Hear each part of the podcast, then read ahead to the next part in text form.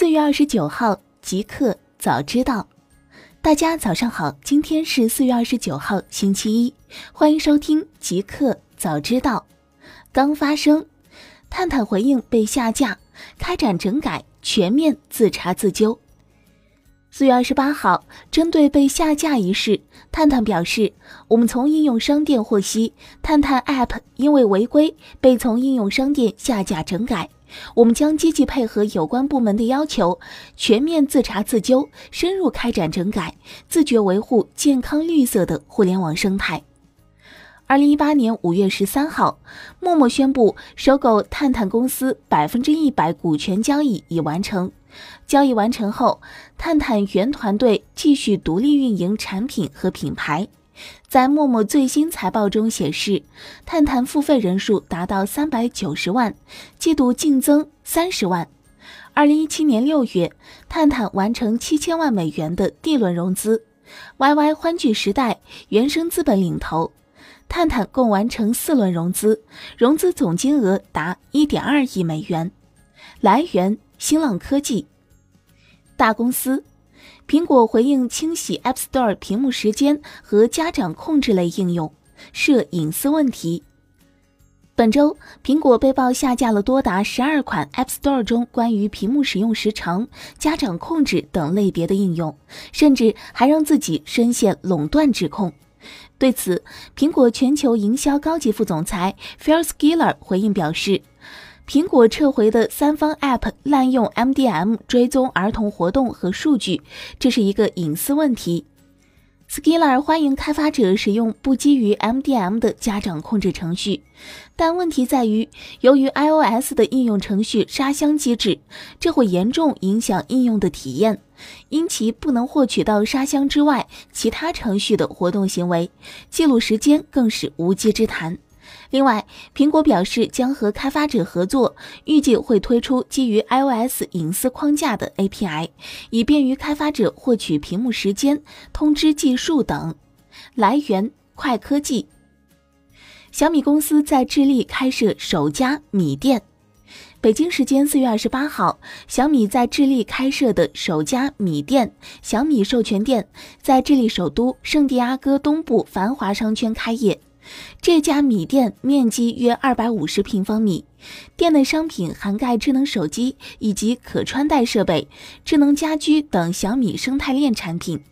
下一步，小米还计划在当地投放大型智能家电产品。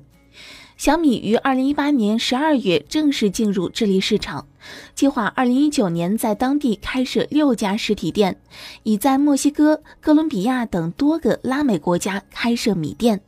新华社，华为 5G 研发支出去年高达153亿美元，超过苹果、三星。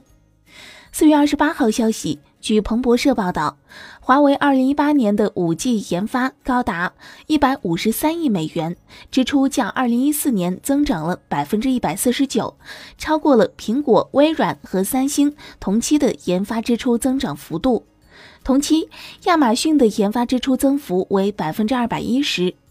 在全球五 G 研发支出排名前十的企业中，只有亚马逊的五 G 研发支出增长速度超过了华为。彭博社编制的数据显示，以货币计算，华为二零一八年的研发支出仅落后于亚马逊、Alphabet 和三星。此外，华为二零一八年的研发支出占其营收的百分之十四。其所占比例位列第二，仅次于 Alphabet。来源：TakeWeb。互联网，滴滴上线特惠拼车功能，官方回应称在试运营阶段。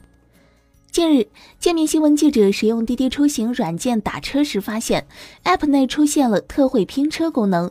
相较于普通拼车，使用特惠拼车功能，从北京西站到位于朝阳区的某超市，价格便宜了近二十元。特惠拼车的入口在车辆呼叫页面的拼车入口左侧，下方有新品限时特价或高峰限时特价的橘红色标记。呼叫前，用户需要先选择用车时间。记者发现，使用此功能一般需要提前十五至二十分钟左右叫车。界面新闻向滴滴官方求证，对方回应称，特惠拼车功能是鼓励乘客尝试拼车的一种手段。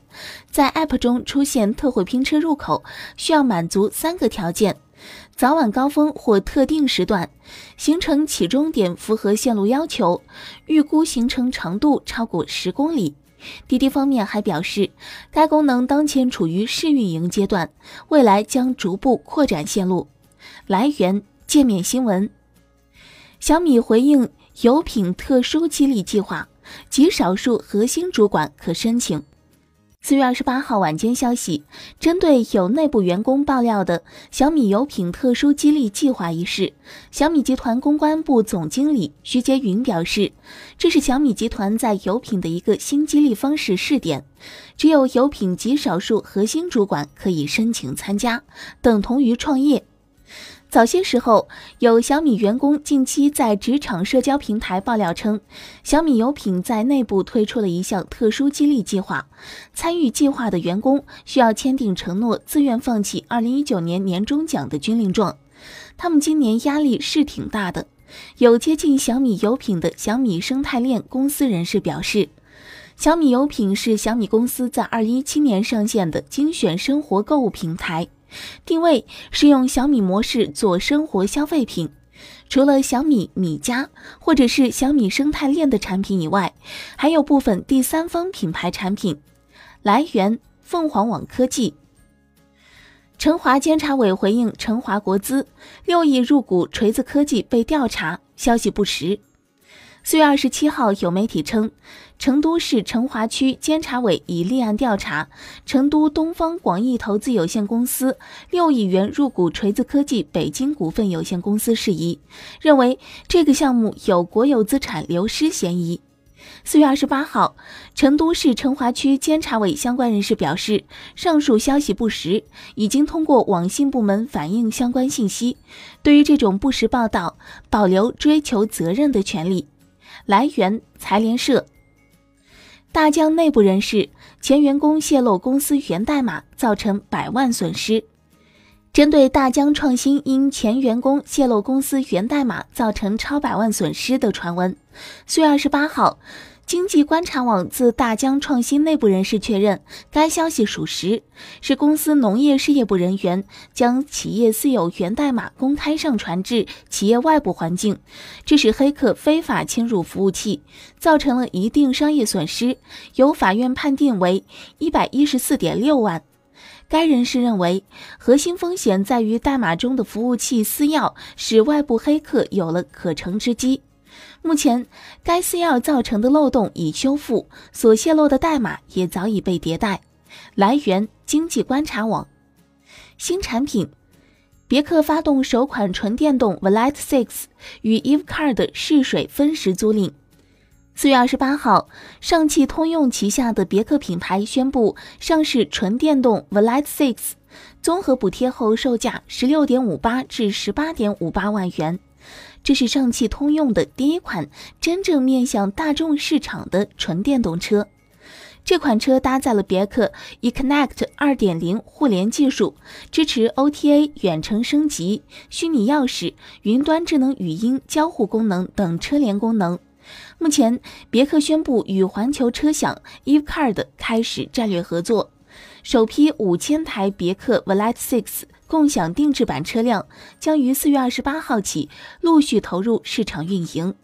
来源：三十六氪。酷科技，FCC 批准 SpaceX 一千五百八十四颗互联网卫星在低轨道运行。北京时间四月二十八号消息，美国联邦通信委员会 FCC 日前批准 SpaceX 请求，允许该公司未来发射的大量互联网卫星在低于原计划的轨道运行。去年十一月，SpaceX 向 FCC 提交请求，要求部分修改星链项目计划。SpaceX 决定将最初计划的四千四百二十五颗互联网卫星中的一千五百八十四颗卫星送入距地约五百五十公里的低轨道运行。来源：网易科技。一个彩蛋：亚马逊利用算法自动解雇无效率的仓库工人。亚马逊内部文件显示，电商巨头利用算法去自动解雇未达到生产率指标的仓库工人。去年签名的一份信函中，代表亚马逊的律师表示，由于未能达到生产率指标，该公司在2017年8月到2018年9月之间解雇了一个运营中心的数百名雇员。公司发言人称，由于无效率，大约300名全职雇员的岗位被终止，而该运营中心有大约2500名雇员，解雇数量超过了员工总数的百分之十。文件显示了亚马逊的一个自动化的跟踪和岗位终止流程。亚马逊的自动化系统跟踪了每一名员工的生产效率，无需上司意见就能自动发出与质量或生产率相关的警告或岗位终止。亚马逊则表示，上司可以推翻系统的决定。